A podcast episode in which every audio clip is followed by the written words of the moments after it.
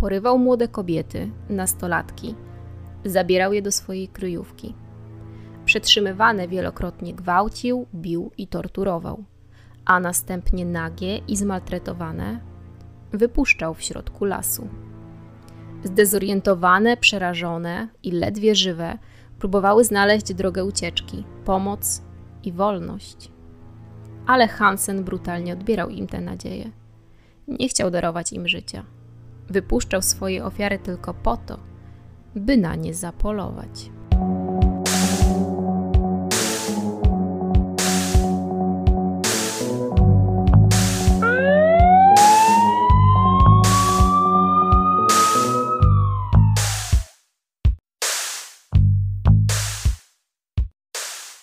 Witam się z Wami w kolejnym odcinku podcastu Coś strasznego kryminalnie.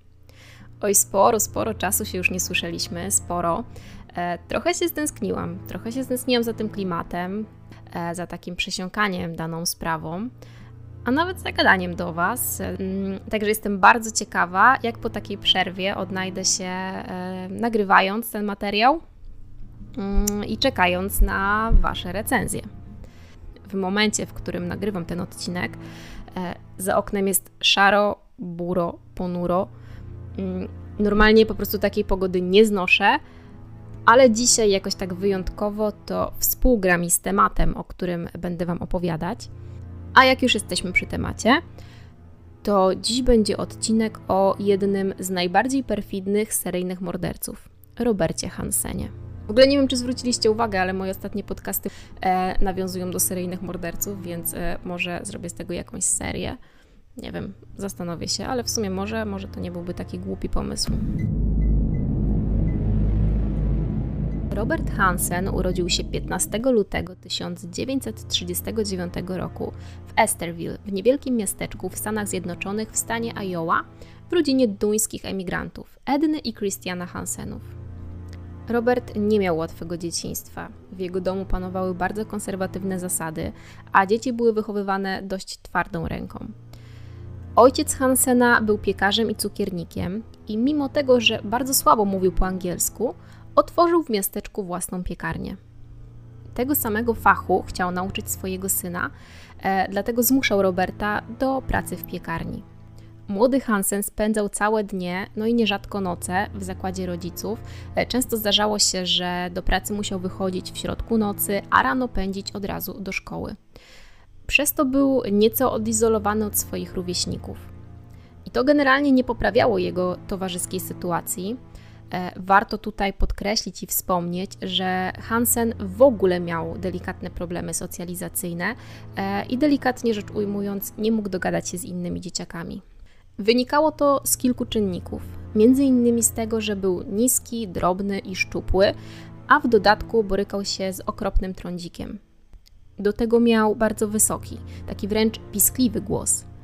E, no a wisienką na torcie i takim całkowitym podkopaniem tej jego i tak niskiej samooceny było jąkanie.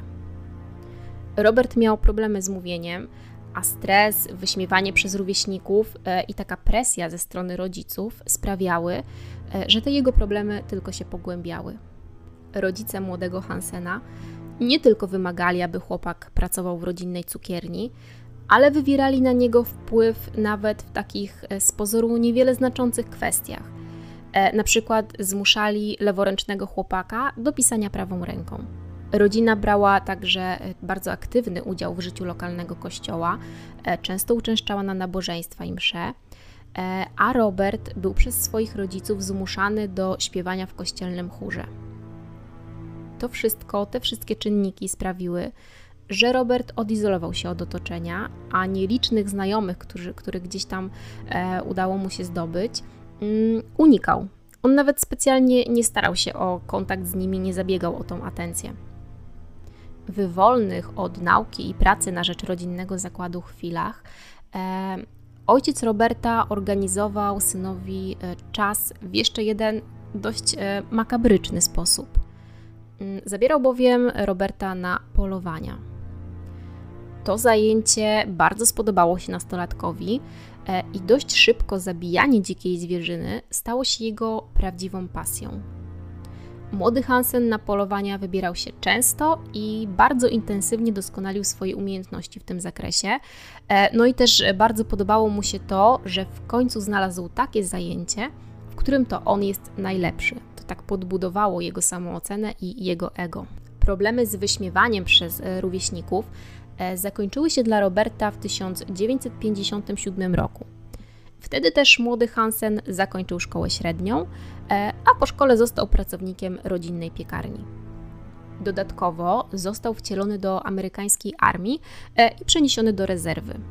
To wiązało się dla niego jednak z poświęcaniem e, jednego weekendu w miesiącu na szkolenia w jednostce wojskowej. Te odbywały się najczęściej albo w Nowym Jorku, albo w New Jersey. Mm, I tutaj pojawia się taki motyw, że po jednym ze szkoleń, e, ono się odbywało w Nowym Jorku, mężczyzna wraz z kolegą z armii postanowił zaszaleć. Obaj panowie postanowili zaprosić e, do domu prostytutki. Dla Roberta to była pierwsza tego typu sytuacja w życiu. Mężczyzna e, nigdy nie był wcześniej ani w długotrwałym związku, e, nie przeżył również przelotnego romansu, e, a przez dziewczęta w szkole średniej był wręcz odsuwany i wyśmiewany, więc nigdy takiego doświadczenia z kobietami nie zdobył. No i ten jego brak doświadczenia w tej sferze życia szybko został wyłapany przez zaproszoną do domu prostytutkę która bardzo głośno, bardzo dosadnie wyśmiała nieudolność Roberta w tej kwestii, zabrała pieniądze i po prostu uciekła, drwiąc y, z mężczyzny. Ten nieprzyjemny, ale no umówmy się, no dość błahy y, wydawałoby się incydent, y, odcisnął jednak bardzo głębokie piętno na i tak już zakompleksionym Hansenie. Jako, że Robert nie wiązał jednak swojej przyszłości z żadnym z dużych miast, w których odbywał szkolenia wojskowe. Mm, nie pociągała go także perspektywa żołnierskiej kariery. Postanowił osiedlić się w rodzinnej miejscowości. Co prawda, on tak na dobre się z niej nigdy nie wyprowadził, bo po każdym z tych weekendowych szkoleń powracał i pomagał ojcu w zakładzie. No ale podjął taką decyzję, że e, to teraz będzie jego miejsce na ziemi i tam chce założyć rodzinę. Podczas jednej z wizyt w lokalnym kościele Robert poznał kobietę, z którą zaczął się spotykać. Dość szybko doszło do poważnych deklaracji i para w 1960 roku stanęła na ślubnym kobiercu. No i wydawać by się mogło, że w końcu po latach wyśmiewania, latach takich traum, które, których nabawił się e, Robert, jego zła passa się zakończyła. Ale niestety to wszystko gdzieś tam zapisało się w jego psychice i tkwiła w nim taka bardzo głęboka zadra, Mężczyzna z każdym rokiem zdawał się coraz silniej pałać rządzą zemsty na wszystkich kolegach, na koleżankach ze szkoły, którzy kiedyś tak bardzo e, źle go traktowali. Podjął próbę takiego, nazwijmy to, ukarania swoich prześladowców i wraz z jednym ze swoich e, nielicznych znajomych, notabene był to szesnastolatek, pracownik z zakładu cukierniczego e, starego Hansena, Robert podpalił stodołę która służyła za garaż dla szkolnego autobusu.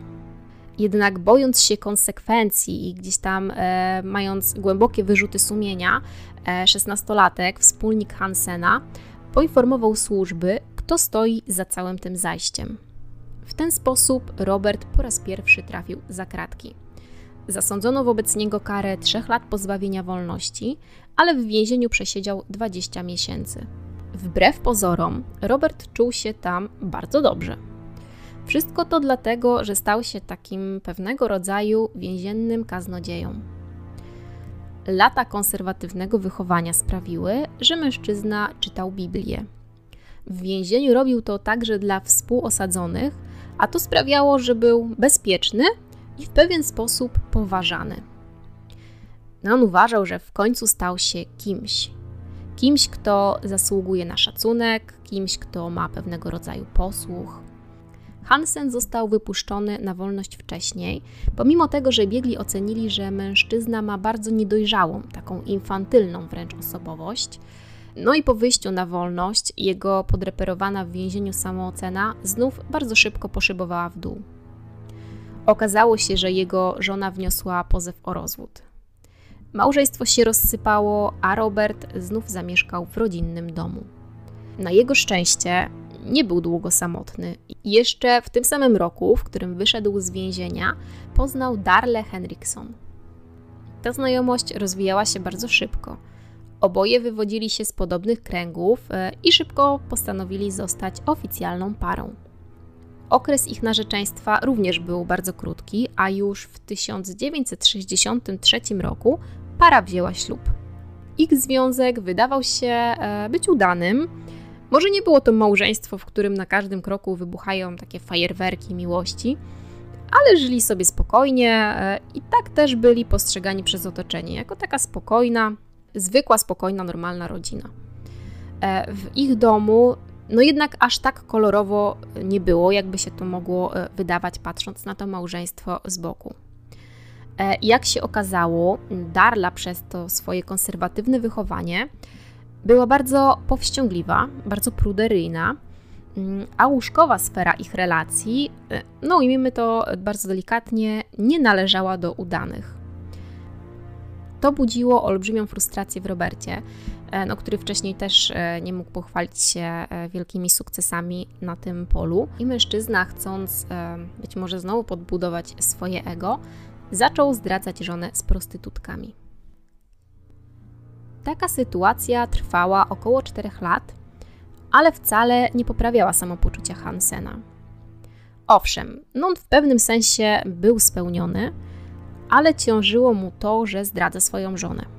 Bał się również tego, co się stanie, gdy jego zdrady wyjdą na jaw, bał się, jakie będą konsekwencje tego postępowania i w tym okresie, e, żeby odreagować stres, to napięcie, które się w nim nagromadziło, Robert coraz częściej zaczął dopuszczać się drobnych kradzieży. Z reguły były to takie niewielkie rzeczy, no ale w końcu został przyłapany przez policję i ukarany. Te wszystkie czynniki sprawiły, że Robert nie miał dobrej opinii wśród lokalnych mieszkańców. Dlatego w 1967 roku wraz z żoną postanowił przenieść się na Alaskę, a dokładniej do miejscowości Anchorage. Miasto samo w sobie jest e, jednym z największych skupisk ludzkich w całym stanie. Zamieszkuje je około 40% ludności całego stanu. No a jak sami wiecie, Alaska to jest olbrzymi obszar porośnięty w dużej mierze lasami i inną dziką roślinnością. E, więc dla Roberta e, przeprowadzka oznaczała również pole do popisu w rozwijaniu swojej największej pasji, czyli myślistwa.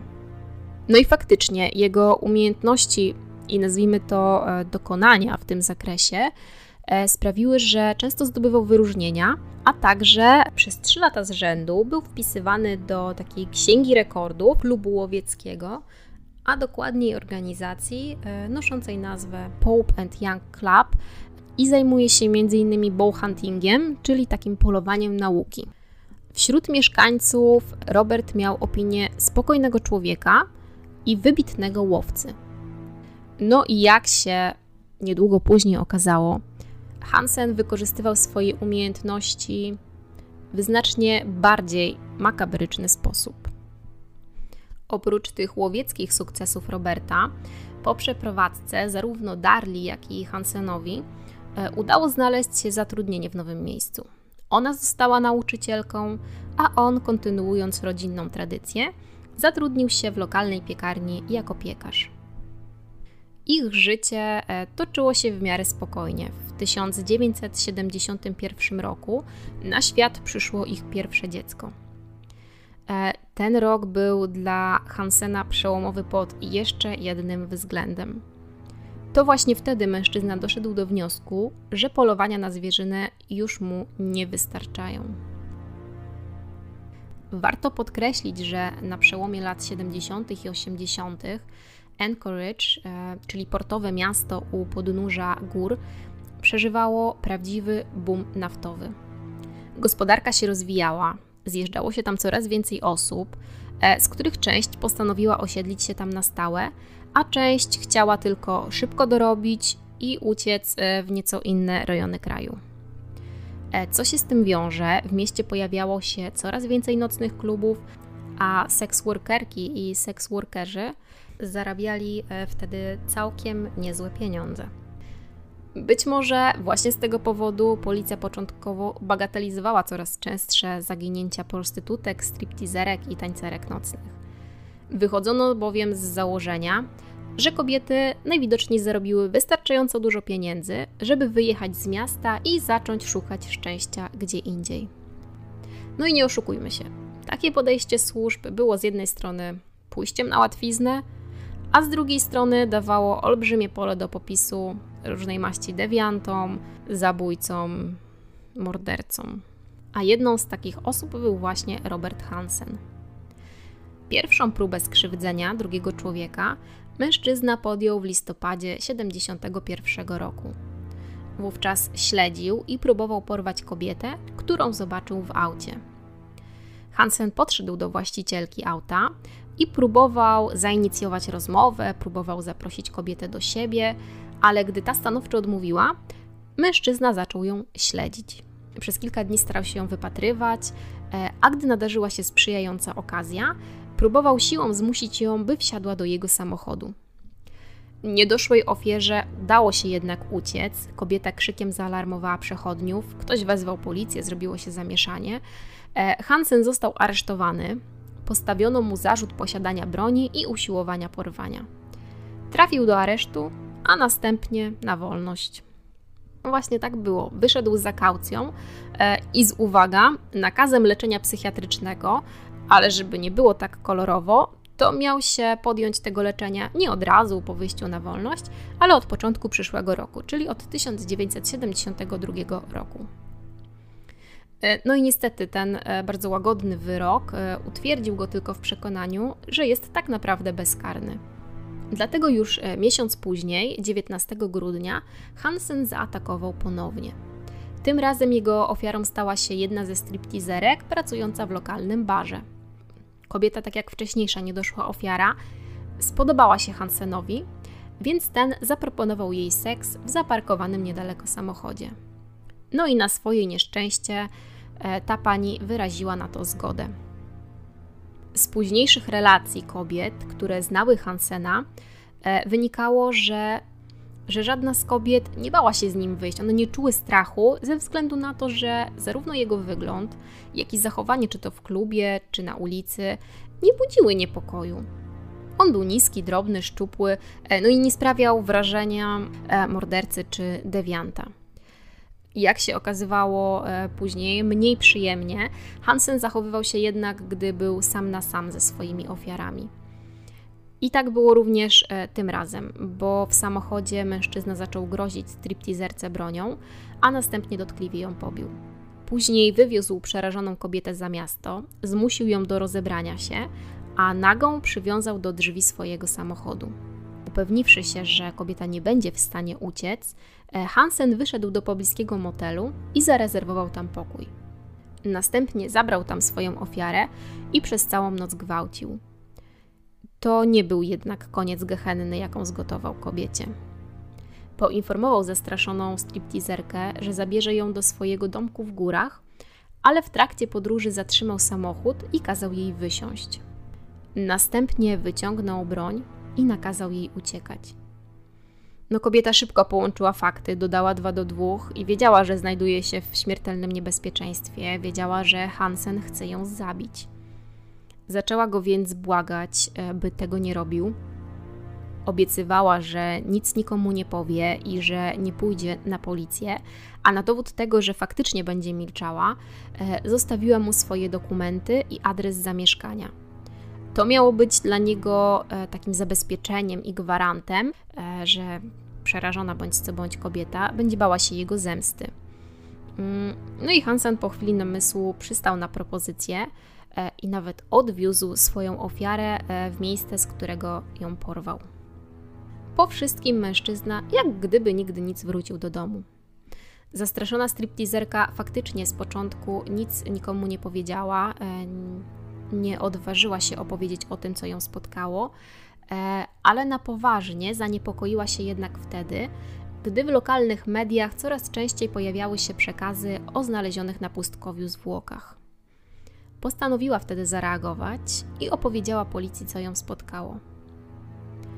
Funkcjonariusze długo się nie zastanawiali. E, brygada wyruszyła do domu Hansena e, i go zaaresztowała. Niedługo później w sądzie odbyła się kolejna rozprawa mężczyzny. i po raz kolejny mężczyzna otrzymał szokująco niski wyrok. Za to wszystko, czego się dopuścił, otrzymał karę 5 lat pozbawienia wolności, przy czym, uwaga, sąd zezwolił mu również na wykonywanie obowiązków zawodowych. Czyli tym samym Hansen w dzień normalnie wyruszał sobie do pracy, a noce spędzał w więzieniu, do którego, uwaga, zawoziła go żona. Sytuacja też, umówmy się, nie trwała długo, bo już pod koniec 1972 roku e, Robert został warunkowo zwolniony i znów mógł cieszyć się niczym nieskrępowaną wolnością. Po zwolnieniu e, z więzienia wydawało się, że Hansen się uspokoił, ustatkował.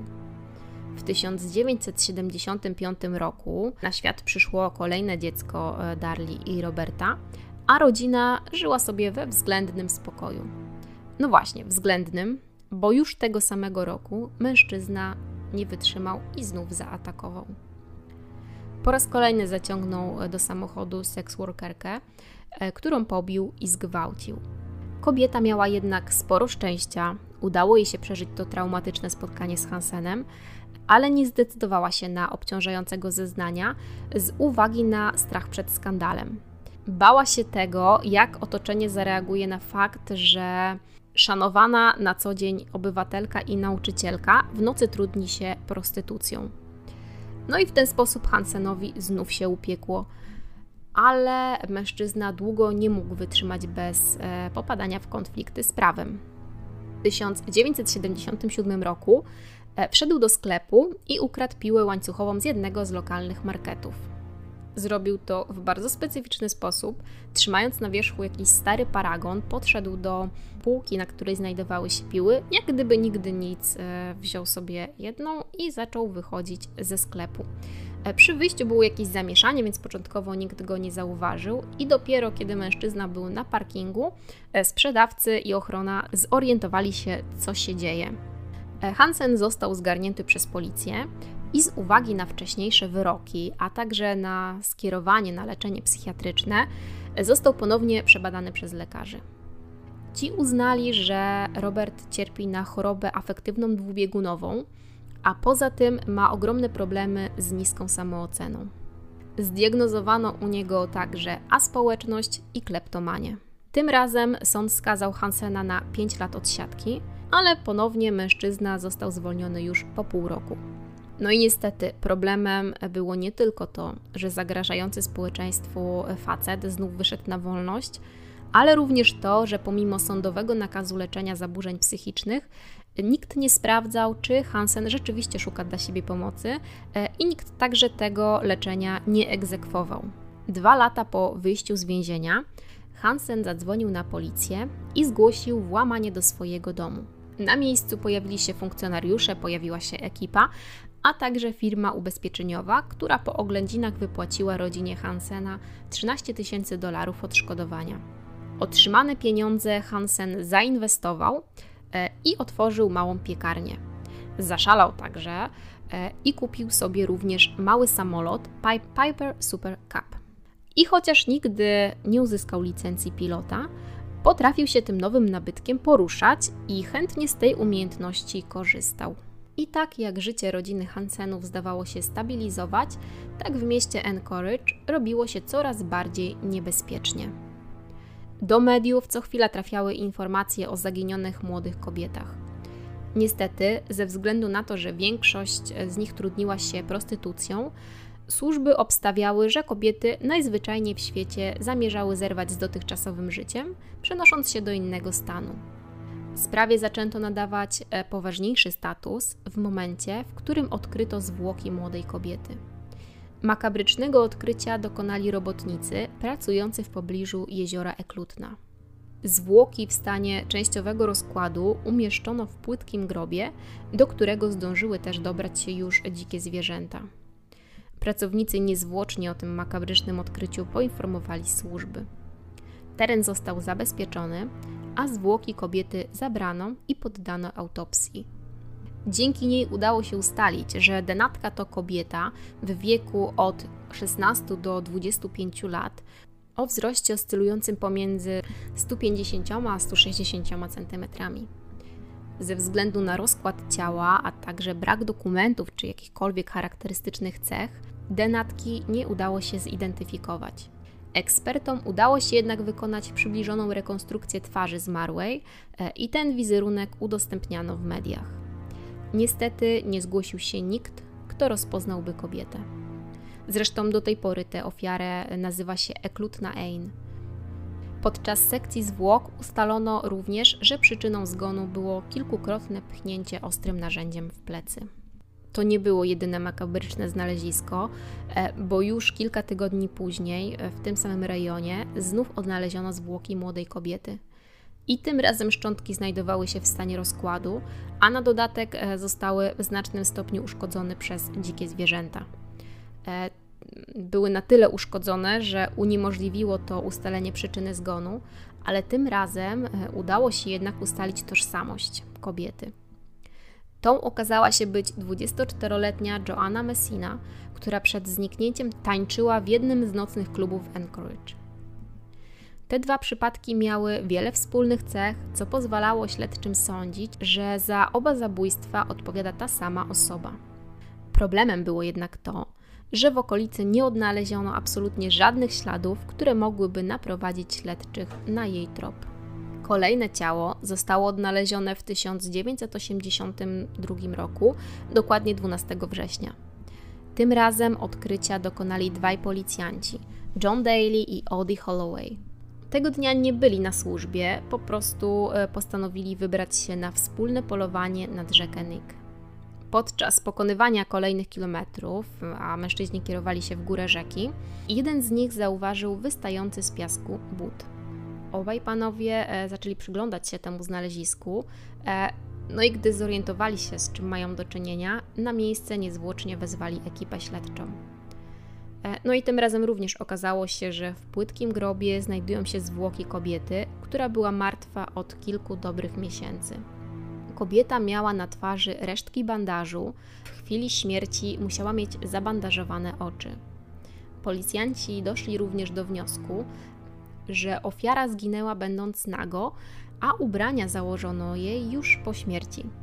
E, doszli do takiego wniosku, ponieważ na tych ubraniach nie odnaleziono e, żadnego śladu prochu.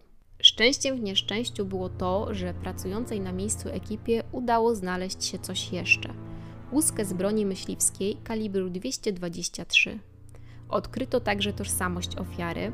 Była nią 24-letnia tańcerka jednego z nocnych klubów, Sherry Morrow, ostatnio widziana przez znajomych 17 listopada 1981 roku.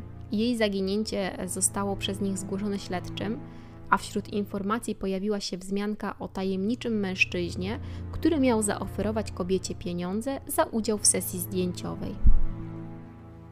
Zespół śledczych był zgodny. Wszystkie trzy zbrodnie popełnił według nich ten sam człowiek. Niestety, pomimo ciał ofiar i tych nielicznych dowodów, które udało się zebrać na miejscu odkrycia zwłok, nie udało się wytypować nikogo, kto mógłby być odpowiedzialny za te morderstwa. Przełom w tej sprawie nastąpił niecały rok później, w czerwcu 1983 roku. To właśnie wtedy na policję zgłosił się kierowca ciężarówki, Robert Yant. Mężczyzna był w szoku i wyznał śledczym, że w okolicy miejscowego lotniska, niemal pod koła jego ciężarówki, wskoczyła młoda, naga dziewczyna. Kierowca wyhamował, zatrzymał się i zauważył, że dziewczyna nie ma na nogach butów, a jej ręce są skute kajdankami. Zabrał ją do swojej kabiny, i odwiózł do miejscowego motelu, na jej prośbę zresztą. Podczas podróży pobita i poturbowana kobieta była przerażona i roztrzęsiona. Po tym zgłoszeniu śledczy prowadzący sprawę e, udali się pod wskazany przez kierowcę adres. I rzeczywiście, w łazience jednego z pokoi motelu znaleźli zapłakaną i wciąż skutą kajdankami Cindy Paulson. Siedemnastolatka zrelacjonowała policji, co się stało, a jej zeznania wstrząsnęły śledczymi. Dramatyczne wydarzenia z udziałem Cindy rozpoczęły się dzień wcześniej. Gdy się ściemniło, pracującą przy ulicy kobietę zaczepił jeden z klientów i zaproponował jej pieniądze za seks w samochodzie. Z opisu kobiety wynikało, że jej oprawca miał około 40 lat, był dość szczupły, niski. Jego charakterystyczną cechą było to, że się jąkał. Zaproponował jej dość wysoką stawkę za usługę, więc kobieta zgodziła się wejść z nim do auta. Jak się okazało, to był olbrzymi błąd.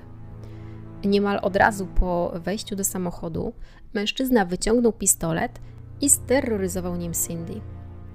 Następnie skłuł ją kajdankami i wyruszył w trasę. Celem jego podróży było mieszkanie zlokalizowane przy Old Harbour Road. Tam kobieta przeszła prawdziwe piekło. Hansen wielokrotnie i brutalnie gwałcił i torturował Cindy. Na noc natomiast przywiązał ją do betonowego słupa w piwnicy domu. Następnego dnia znów zaczęło się piekło. Hansen po raz kolejny bił ją i gwałcił. Powiedział także Cindy, że zamierza zabrać ją do swojego domku w górach. Jak dodał, do tego miejsca zabierał już wiele innych kobiet. Cindy była przerażona, ale jej krzyki i błagania tylko nakręcały Hansena. Zabrał skutą kajdankami kobietę do swojego samochodu, a następnie wraz z nią udał się na pobliskie lotnisko. Gdy przenosił rzeczy z samochodu do swojego samolotu, Cindy podjęła próbę ucieczki. Wyskoczyła przez okno i na boso i z rękami w kajdankach przemierzała kolejne metry. Oczywiście Hansen od razu rzucił się w pościg, ale Cindy udało się dotrzeć do głównej drogi, a tam, ku jej radości, natrafić na nadjeżdżającą ciężarówkę. To wszystko składało się w całość z zeznaniami kierowcy ciężarówki. Dziewczyna została wysłana na obdukcję lekarską e, i lekarz potwierdził wersję wydarzeń, jaką przedstawiła 17-latka. To dzięki tym szczegółowym zeznaniom policjanci szybko ustalili, kto był oprawcą Cindy. Śledczy natychmiast udali się pod wskazany przez dziewczynę adres, ten sam, w którym została pobita i zgwałcona. Drzwi policjantom otworzył Robert Hansen we własnej osobie. E, wydawał się być e, lekko zdziwiony wizytą śledczych i zaprzeczył wszystkiemu, co powiedzieli tym, co dodatkowo zmyliło policjantów, było alibi Hansena. Wyznał, że wieczór, w którym uprowadzono Cindy Paulson, spędzał w towarzystwie swoich przyjaciół Johna Henninga oraz Johna Smurala. Pretekstem do tego spotkania męskiego e, miało być wakacje rodziny Hensona. Darla, czyli jego żona i dzieciaki, e, lato mieli spędzać w Europie. Policja e, no, uznała to alibi, zostało potwierdzone przez dwóch świadków, więc e, było ich zdaniem wiarygodne. Mm, ale mimo wszystko jednak sprawa była na tyle poważna, e, że śledczy postanowili przeszukać mieszkanie Hansena.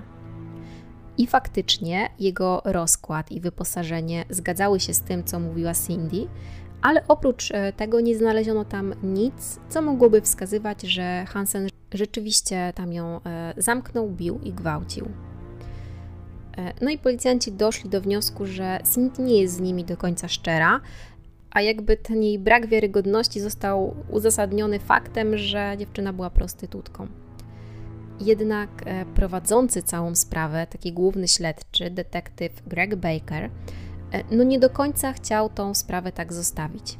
On gdzieś tam z tyłu głowy miał takie przeczucie, że Cindy jednak mówi prawdę mm, i postanowił sprawdzić przeszłość Hansena. No i jak się okazało, to był prawdziwy strzał dziesiątkę, bo w wyniku tych swoich wcześniejszych dokonań, nazwijmy to, e, Hansen szybko stał się podejrzanym numer jeden w tej sprawie. Trzy miesiące po ataku na Cindy Paulson w pobliżu rzeki Nick odnaleziono kolejną ofiarę. Kobieta zginęła tak samo jak jej poprzedniczki. Od postrzału z broni myśliwskiej o kalibrze 223. Również ona w chwili śmierci miała oczy zawiązane bandażem. Tą ofiarą była 17-latka, poszukiwana od blisko pół roku tancerka nocna Paula Golding.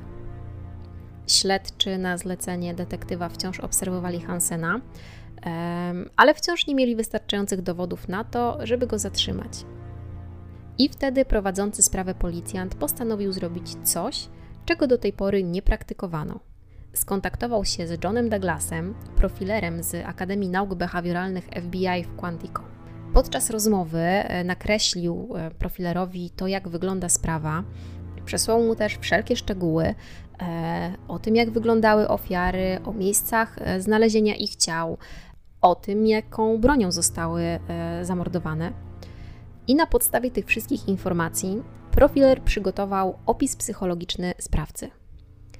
Gdy śledczy prowadzący sprawę go dostali, byli naprawdę w wielkim szoku, bo okazało się, że jest w nim wiele podobieństw do ich głównego podejrzanego. E, w opinii, jaką wystawił Douglas, pojawiły się takie informacje, że zbrodniarz miał niską samoocenę, ale że był przy tym również świetnym myśliwym. Wykonany profil sprawcy zakładał także, że e, ten chętnie kolekcjonuje przeróżne trofea, które przypominają mu o jego takich skutecznych łowach. No i też e, profiler stwierdził, że wybierane ofiary nie były przypadkowymi kobietami. Sprawca na swój cel wybierał takie osoby, których zaginięcie albo nie wzbudziłoby wielkiego poruszenia, lub e, co jeszcze gorsze, pozostałoby w ogóle niezauważone. Po otrzymaniu tych wszystkich informacji, październiku 1983 roku policjanci prowadzący sprawę postanowili zatrzymać Roberta Hansena. Jego przesłuchanie było też prawdziwym precedensem, bo to była pierwsza w historii sprawa, w której przesłuchanie zlecono na podstawie opinii profilera. W każdym razie decyzja okazała się trafna. Podczas gdy na komendzie przesłuchiwano Roberta, kolejna ekipa policjantów przeszukiwała jego mieszkanie, auto i samolot. I to przeszukanie ostatecznie mężczyznę pogrążyło. W jego domu znaleziono bowiem ponad 30 sztuk broni, a także coś, czego śledczy się nie spodziewali. Mapę obejmującą obszar, na którym odkryto ciała ofiar. Na tej mapie zaznaczono 21 punktów, a cztery z tych zaznaczonych punktów odpowiadały miejscom odnalezienia zwłok tych młodych kobiet. Oprócz tego znaleziono także wycinki prasowe dotyczące morderstw i rzeczy osobiste ofiar Hansena. Tam pojawiły się nawet e, dokumenty e, niektórych ofiar. Pomimo tych wszystkich poszlak i dowodów, e, no i trwającego długie godziny przesłuchania, Robert nie przyznał się do winy. Na szczęście to, co odnaleziono w jego domu, a także zeznania jednej z jego ofiar, Cindy Paulson, pozwoliły na to, by go zatrzymać i oskarżyć postawiono mu zarzut porwania i pobicia Cindy, a także zarzut posiadania broni. Śledczy postanowili także ponownie przysłuchać kolegów Hensona, tych samych, którzy dali mu alibi na noc porwania Cindy, i pod groźbą kary mm, za składanie fałszywych zeznań mężczyźni przyznali się, że faktycznie tego dnia się z Robertem nie widzieli. Mm, no i panowie tak się rozgadali, że podczas ich przesłuchania wyszło również na jaw, że to wcześniejsze włamanie, za które rodzina otrzymała 13 tysięcy dolarów, zostało sfingowane przez samego Roberta. A ta informacja pozwoliła z kolei prokuratorowi na dopisanie mężczyźnie kolejnego zarzutu. Policjanci e, zabrali też e, mapę z domu Hansena i sugerując się nią, e, wyruszyli na poszukiwania kolejnych zwłok. No niestety te poszukiwania przerwała wyjątkowo e, mroźna tamtego roku zima, ale sprawa nie stanęła w miejscu, bo w międzyczasie śledczy otrzymali ekspertyzę balistyczną, która wykazała, że wszystkie kobiety zginęły z broni Roberta Hansena. Te dowody w zupełności wystarczyły prokuraturze e, do postawienia mu ostatecznych zarzutów. Główny oskarżyciel, Viktor Krum, zaproponował Hansenowi układ. Mężczyzna miał być sądzony za tylko cztery morderstwa, w zamian za współpracę i wskazanie pozostałych ciał. Hansen postanowił e, zgodzić się na te warunki, postanowił współpracować z policją i podczas kolejnych przesłuchań wyznał, że zgwałcił około 30 kobiet, a zabił 17. Jego modus operandi było w każdym z przypadków takie samo. Wabił kobiety do swojego samochodu, następnie gwałcił i torturował. Później wywoził je na pustkowie w okolicy Nick River, a następnie nagiej z zawiązanymi e, bandażem oczami wypuszczał. Nie robił tego jednak po to, by darować im życie. Hansen pozwalał im się oddalić, a gdy to zrobiły, polował na nie i strzelał do zdezorientowanych kobiet jak do dzikiej zwierzyny. W ramach współpracy policjanci e, zabierali również Hansena e, na poszukiwania ofiar. W kilku przypadkach on rzeczywiście wskazał dokładne miejsca pochówku, ale niestety nie wszystkie ofiary mordercy udało się odnaleźć. Śledczy przypuszczają także, że tych ofiar było znacznie więcej i że pomimo tego, że on przyznał się tylko do 17 e, morderstw, mogło być ich nawet około 30. Okazało się także, że ta pierwsza niezidentyfikowana ofiara e, również została zabita przez Roberta. No niestety e, śledczym do tej pory nie udało się odkryć, kim była ta kobieta. W lutym 1984 roku Hansen stanął przed sądem. Otrzymał karę łączną dożywocia i 461 lat więzienia bez możliwości wcześniejszego wyjścia na wolność. Został osadzony w więzieniu na terenie Pensylwanii. W tym samym roku, w kwietniu 1984, policjantom udało się odnaleźć ciała kilku zaginionych kobiet. Wśród nich znalazły się Suluna, Malai Larsen, Delin Frey, Teresa Watson, Angela Federn, Tamara Pederson i Lisa Futrell. Hansen odsiadywał swój wyrok. W 1988 roku przeniesiono go do nowo wybudowanego więzienia na Alasce. E, był tam nawet jednym z pierwszych osadzonych więźniów. No po tych wszystkich wydarzeniach łatwo też nie miała jego rodzina. Co prawda jego ojciec e, samego procesu nie doczekał, bo zmarł kilka lat wcześniej, ale żona i dzieci nie chciały dłużej mieszkać w Anchorage, co jest całkiem zrozumiałe. Darla wniosła także o rozwód i razem z dziećmi wyprowadziła się do innego stanu. Sam Hansen zmarł w 2014 roku w wieku 75 lat z powodu niewydolności serca. Powiem Wam jeszcze, że przypadek Hansena został opisany w książce profilera Johna Douglasa, który pomógł w ujęciu mężczyzny i został także zekranizowany. Został zekranizowany w filmie z 2013 roku. E, film nosi tytuł Polowanie na łowcę, a w rolę zbrodniarza wciela się tam John Cusack. E, w filmie zagrał także Nicolas Cage. Obsadzono go w roli komisarza wzorowanego na prowadzącym sprawę Gregu Bakerze. E, Cindy Paulson została natomiast zagrana przez Vanessa Hutchins. Ja film widziałam. Czy polecam? Jeśli ktoś lubi takie ciężkie, mroczne klimaty, to z pewnością ten film mu się spodoba. E, jeśli ktoś lubi takie e, filmy kryminalne z wartką akcją, no to, to raczej e, nie polecam w takim wypadku. No i co? No to chyba wszystko na dzisiaj, to wszystko, co dla Was przygotowałam. Jeżeli macie ochotę przybliżyć sobie tą sprawę, zagłębić się w nią i poczytać o niej coś jeszcze, to będziecie mogli sobie skorzystać z przygotowanych źródeł. No moim zdaniem warto. To jest naprawdę e, jeden z takich mniej znanych przypadków, e, co dziwne, bo to jest bardzo krwawa sprawa i taka bardzo działająca na wyobraźnię, bo także już nie przedłużam. E, dzięki wielkie za odsłuchanie i polecam się na przyszłość.